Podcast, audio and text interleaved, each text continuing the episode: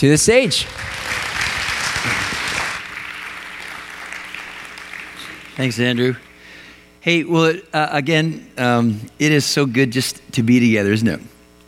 And uh, it's been quite a season that we're in. I, w- I want to start off today with some COVID 19 humor. I thought it would be a great uh, icebreaker. Not that there's any ice to break, but I just love saying that. Okay, ready? Ready, my laughers? You ready? What's the difference between COVID 19 and Romeo and Juliet? One's the coronavirus, the other is a Verona crisis. We can only go up from here. Hey, I ran out of toilet paper and had to start using old newspapers. Boy, oh boy, times are rough. the grocery stores in France look like tornadoes hit them. All that's left is debris. I'll tell you a coronavirus joke now, but you'll have to wait two weeks to see if you got it. Did you hear that Finland has closed its borders? Do you know what that means? It means that no one will be crossing the finish line. It's getting hot in here. What do you tell yourself when you wake up late for work and realize you have a fever? Self isolate. Okay, last one. Did you hear the joke about the germ? Never mind, I don't want to spread it around.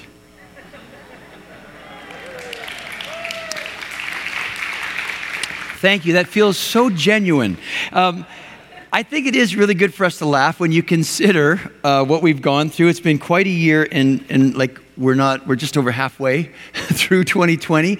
And as I was preparing for this weekend, I kept, my mind kept going back to the first talk I did uh, January, uh, the first uh, weekend of January 2020, and this is this is literally from the intro from my notes. This is what I wrote. This year is significant. 2020 perfect vision. We're going to be hearing that a lot. New year, new decade. It's an election year. So we have lots of heartwarming ads and social media posts to look forward to. Smiley face. And I, you know, I looked at that and I just sat at my desk. I thought, boy, oh boy, little did we know what was coming our way. And um, I remember the day when we, I vividly remember the day when we decided, we made the decision to cancel our weekend gatherings. And, you know, we, we were discussing and, and as leaders, and, and, and, you know, we're hearing all the news. We're hearing Governor DeWine and all this stuff coming our way. And literally, it's like, like, is this the end of the world? So many questions. And, I, and that day I left and I, I went out in the parking lot. I just sat in my car for a bit. You know, we, like I said, we'd canceled the weekend services. And I took a big breath as I sat there. And I felt this wave of fear and anxiety just just crashed on me. And I sat in my car and I thought, so what's going to happen to VCDC? Are people just going to, you know, drift away from the church family? Are we, like, are these, this online church thing, is it going to work? Uh, when we reopen, when, like, not knowing when we would reopen, when we do that, will, will, anyone, uh, will anyone come back? And as I sat in my car and just feeling all that anxiety, I did what we've always said to do to make an exchange with the Lord. And I gave him that anxiety and I prayed this simple little prayer. I sat there and I said, Jesus, only you can hold our church family together. And what a wonderful realization. What am I going to do? What, what's the staff going to do? What are we really going to do? So, Jesus, only you. And now, four months later, looking out at all of your wonderful faces, I am thankful and confident that Jesus has answered and will continue to answer that prayer to hold us together as a church family. Because again, who knows where this is going? It's such strange times, and as you look around the country and the planet at spiking numbers and all the different stuff that's going on, uh, there's still a lot of uh, questions that are out there. And so, first thing I want to do this morning is I want to say thank you to you for your patience and your perseverance during this crazy time. I know for many, uh, uh, it, it's not been easy. There's been a, a, sense of loneliness. You've really felt very disconnected, isolated, and there's been a, there's been, a, and I think this is a good thing. There's been a real homesickness for our church family uh, and for our weekend gatherings. So thank you for for your patience. Uh, here's what I want to talk about today is, you know, here in this reopening weekend. Uh, really, I want to I want to give us a challenge. I feel like the Lord is, is giving us a challenge. You may not have noticed, but we just celebrated 4th of July. Did you, did you notice that? Uh, American independence. Uh, and Helen and I were talking, my wife Helen, and we realized that this year was our 20th year celebrating, living in the States, celebrating 4th of July, which is like, have I been asleep? Where did that went so quickly? And even though it was our 20th time of celebrating, this year was the first time, it was just, it was a unique celebration. It was the first time that I couldn't stop thinking about the name of this great nation, the United States of America. And really, it was not just the, not so much the name; it was one word in the name: the United States of America. Uh, that word kept going around my mind. The word united means made into or caused to act as a single entity. Right? The strength of this nation, it, really, it's, it's rooted in a unity. It's rooted in, in the fact that a group of people, different people, are choosing to embrace a vision that's bigger than themselves. And, and so when I consider that, uh, and, and I think the reason why the word unity just was rolling around my mind is that I don't remember a time uh, where we've had so little unity in this country. I don't know if I remember a time where uh, uh, there has been so much division. I mean, it's sort of the perfect storm. You've got an election year, you've got COVID 19, you've got racial unrest and issues going on in the country, and that equals uh, uh, very, uh, pretty uh, high levels of, of division. And, you know, I can't remember a time of such strong polarization where there's certain issues, many issues where it's, it's, it's literally driving us apart from each other, uh, dividing lines like you've got, you know, over here you've got Republicans. And, and if I point towards you, I'm not trying to say anything, but over here you've got Republicans. Over here you've got Democrats. On this, you know, one side you've got people who are saying COVID 19 is real. On the other side, people are like COVID 19 is a total scam. You've got CNN, you've got Fox News. Hey, we should be wearing masks. We, we don't need to wear masks. Uh, defund the police, empower the police. Black Lives Matter matter. All lives matter. Pizza with pineapple, pizza without pineapple. Okay, that's the. I needed to end on a funny one because I felt the room polarizing. But there's, but is it not true that there's so much division right now? And and and but this is really important. That list that I just read to you. That's just what I've observed and heard within our church family. And to think that we've got five more months until, until the election. When I think of us as a church family, just like what I said about the, uh, the United States, our strength is also rooted in our unity. Where a group of people, all these different people, have, are embracing, choosing to embrace a vision that's, that's bigger, that's bigger than ourselves. Division is a messy thing. Division destroys relationships. Uh, more importantly, really, most importantly, as Christians, as followers of Jesus, division gets in the way of us being the people of God. It gets in the way of us doing uh, the work that God has given us to do. So, so here's my challenge. This is where I'm going today. uh, for many of us, myself included, it's time for a game plan adjustment. Well, what does that mean? Uh, think about the Buckeyes. Okay, now, hey, now I'm listening. Think about Ohio State football right? Think about this last season where what did we see over and over and over? You know, the Buckeyes, the game would start, first quarter, they'd come out, and you'd be like, come on, Buckeyes. It's like they just didn't seem to, you know, have it together. And, and in many ways, first quarter, second quarter, they're trying to figure their opponent out. Right? Because even if, when it came to halftime, even if the Buckeyes were down on the scoreboard when we got to halftime, most games we weren't really worried. Because why? Because we knew during halftime they were going to make a game plan adjustment. Third quarter, the Buckeyes would come out and they would just pummel whoever they were playing. I look at 2020, this year, we're at halftime, sort of.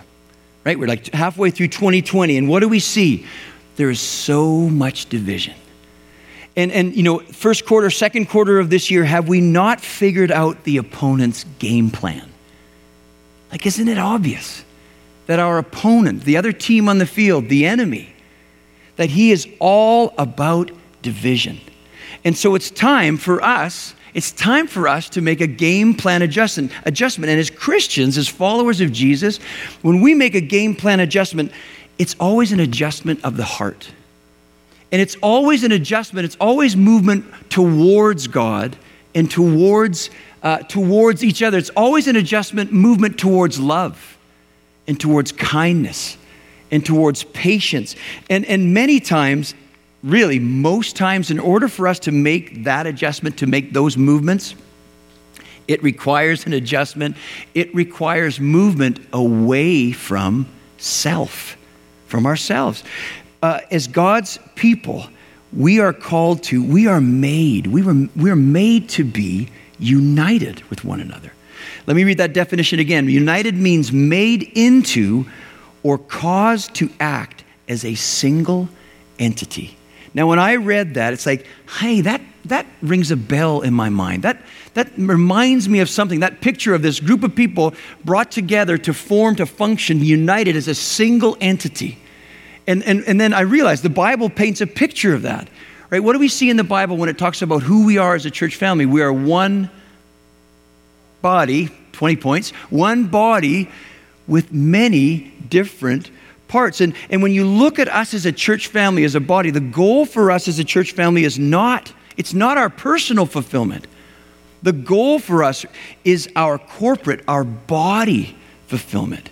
So what's, what's God's plan for us as a body? Ephesians 4.15 says this. It says, uh, instead, speaking the truth in love, we will grow, we as a body, we will grow to become in every respect the mature body of Him, Jesus, who is the head, that is Christ. From Him, from Jesus, the whole body, joined and held together by every supporting ligament, grows and builds itself up in love as each part does its work. When I look at that passage, uh, one of the things that jumps out at me is that the sign of a healthy Christian community, the sign of a, of a church family that's growing, that's maturing, a sign is our unity. But notice in that passage, it's, it, it says, hey, but for us to move, for us to grow, for us to mature, for us as a church family to move towards unity, uh, it's going to take work. It means each part needs to do its work. So, what is the work? What is the, the work that each part needs to do for this body to move more and more towards unity? Well, it's the hard work of moving towards we instead of me. It's that adjustment I'm talking about. It's, it's the hard work of going against the grain of our humanity to put more weight, to put more value, to put more importance on what's best for us over what's best for me. And what I'm talking about is this wonderful thing that the Bible touches on over and over and over this thing called self denial. And, and if you really, if you look at the teachings of, of Jesus, if you look at the life of Jesus, at the heart of following Jesus is self, uh, is self denial. Um, Jesus said this in Mark 8. Just picture this. It says, Then he called. Jesus, you know, he called the crowd to him along with his disciples. All these people, hey, hey, come here, everybody. And he says this to him Whoever wants to be my disciple must deny themselves and take up their cross and follow me. For whoever wants to save their life, you're going to lose it. But whoever loses their life for me, Jesus says, for, for the gospel, for the good news, for the kingdom way. Whoever loses their life for me in the gospel will actually save it. And when I look at that, I think, who would say yes to that? Because for many of us, looking around this room, many of us, you've heard that verse many times. But think about what Jesus is saying. Like if Jesus and I worked for the same company and we we're, you know, we're salesmen, I would take Jesus aside. I'd say, hey, man, let me give you a word of advice. If you want to make sales, you better change your pitch.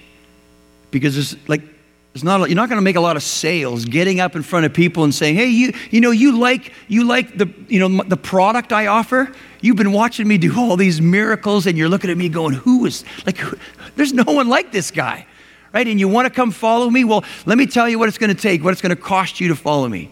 You need to deny yourself. you need to lay down your rights to come follow me. But think about that. Is, is that not what we have said yes to in following Jesus? And when, when you look at self denial, that's not just hard work. Let's be honest. That's impossible work for us to do on our own. It literally, for that to happen, it literally needs God Himself to take up residence in your heart and in my heart and to change us from the inside out. And it's one of the reasons why in the vineyard we pray over and over and over Come, Holy Spirit.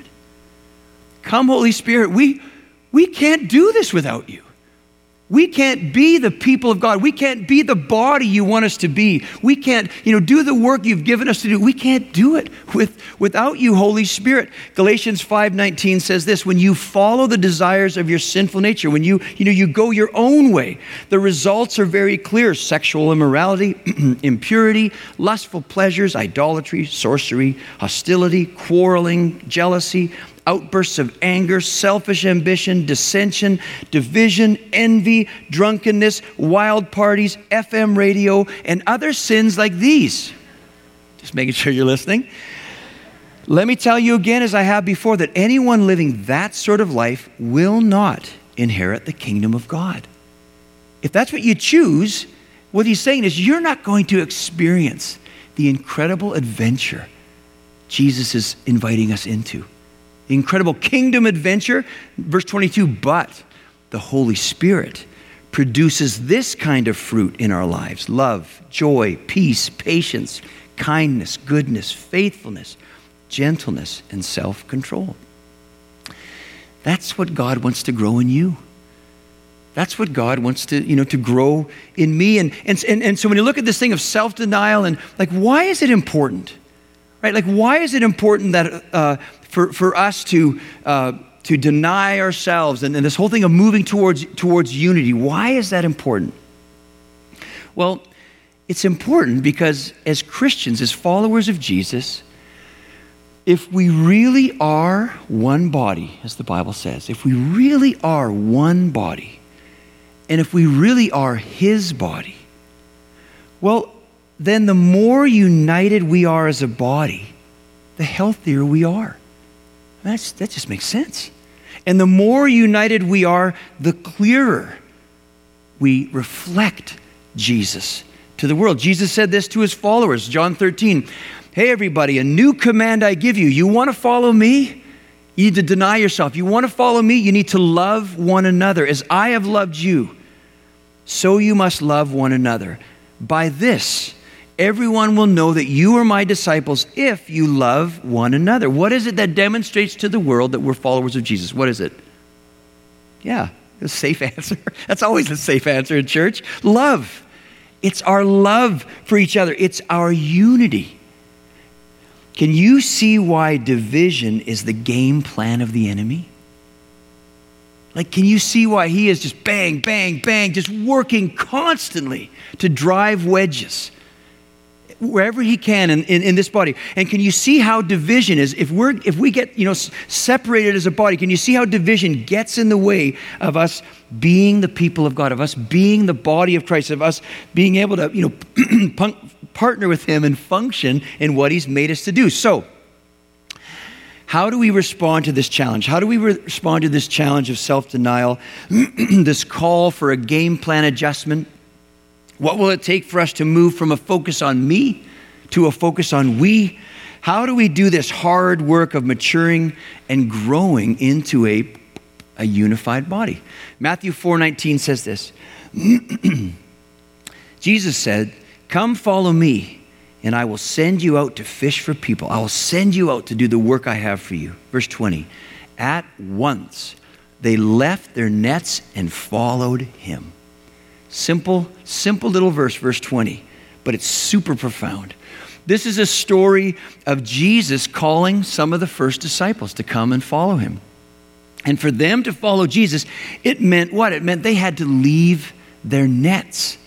For them to say yes to Jesus, it meant, really, for them, it meant they left their careers in order to take hold of the call God had on their lives. Now, what I'm not saying is we all need to quit our jobs. Please don't hear that if you're taking notes.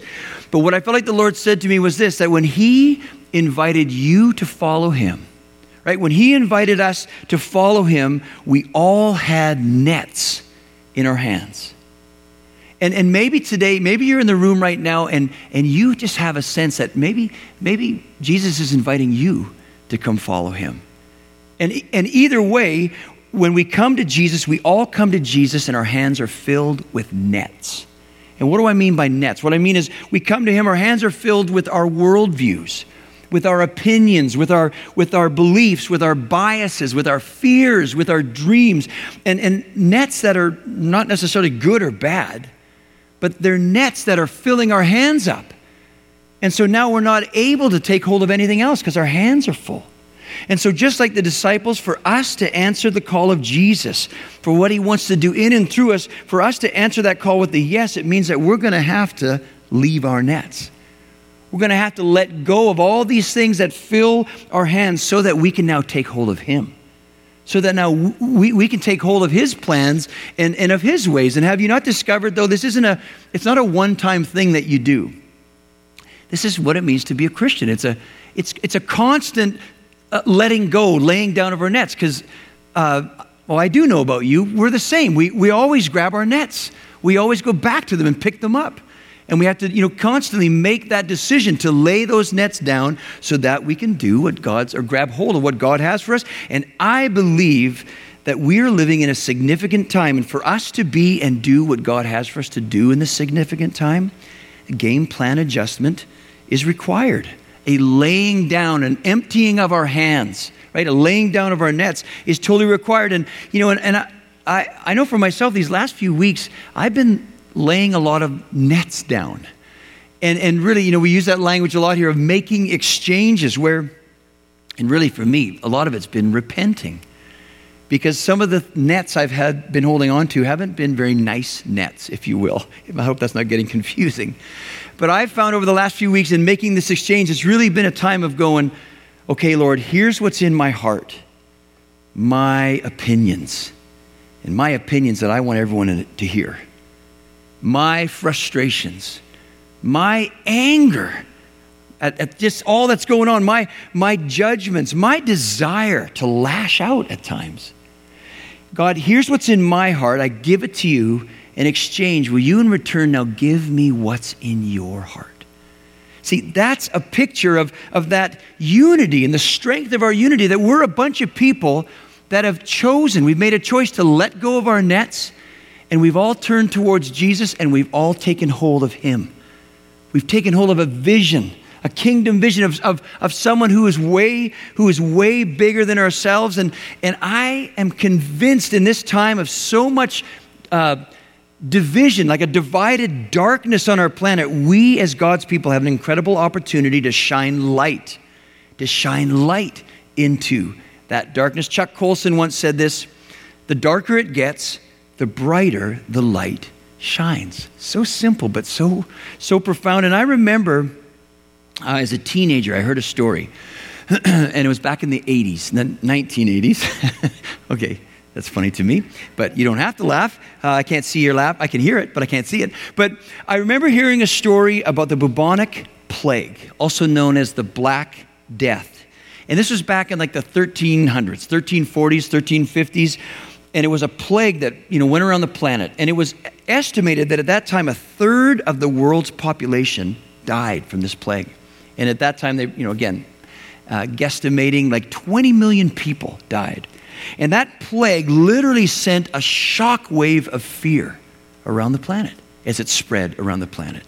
And and it really, you know, going through cities and villages and just all these gatherings of people, and it literally created this current. It just got stronger and stronger and stronger, and it was a current of basically everyone for themselves. You know, you're on your own, and, and, and there are stories. There are stories in this time of people literally, you know, caught up in this current, like parents literally abandoning their children and just leaving them and just saying, well, we're out of here. We need to protect ourselves. right? There's stories of husbands abandoning, fam- like all, like families, friends, just people caught up in that current and just rushing out of the cities to get away from that, from that plague. But there are also stories, uh, historical stories that tell the story of another group of people who, uh, while they felt that current, they chose to turn against that current and as other people are running out of the cities, these people are going back into the cities. And these people were Christians, people just like you, people just like me. And they're going back into the city to care for those who are sick, to care for the dying, to care for those who have been left. And I remember hearing that story as a teenager. And it just hit me deep in my heart. I remember praying to God saying, Oh, that's the kind of Christian I want to be. I want to be a Christian like that, that is so in love with you and so filled with your spirit that I, that I have a kingdom perspective that I don't have to be afraid for my life. And I don't have to be afraid to lay down my rights for the sake of another. That I don't like that I actually could experience the joy of gladly laying down my rights in order to go now and be Jesus, to be Jesus to another person. And, and I I believe we're in a similar time to what I just, the story I just shared. And I don't mean a third of the planet's going to die. What I mean is there is a plague that's moving around the world. And it's a plague that's stirring up a current and a current of, of, of division, a current of, you know, that's really like very me focused. And, and I am convinced that God has us in the right place for such a time as this. Like, I, I believe with all my heart that we were made for such a time as this. Do you know why I, I believe that? Because if you have a pulse right now, that means you were made for such a time as this. That we get to be those people who turn into the current and, and go against the grain of our culture right now. We get to go into dark places and we get to be light. We get to bring the light of Jesus the hope of Jesus, the promises of Jesus. We get to be the good news bearers to spread peace, to spread hope, all these different things. I am convinced God has a strategically place for this time. But it's going to start, it's going to have to start with a game plan adjustment.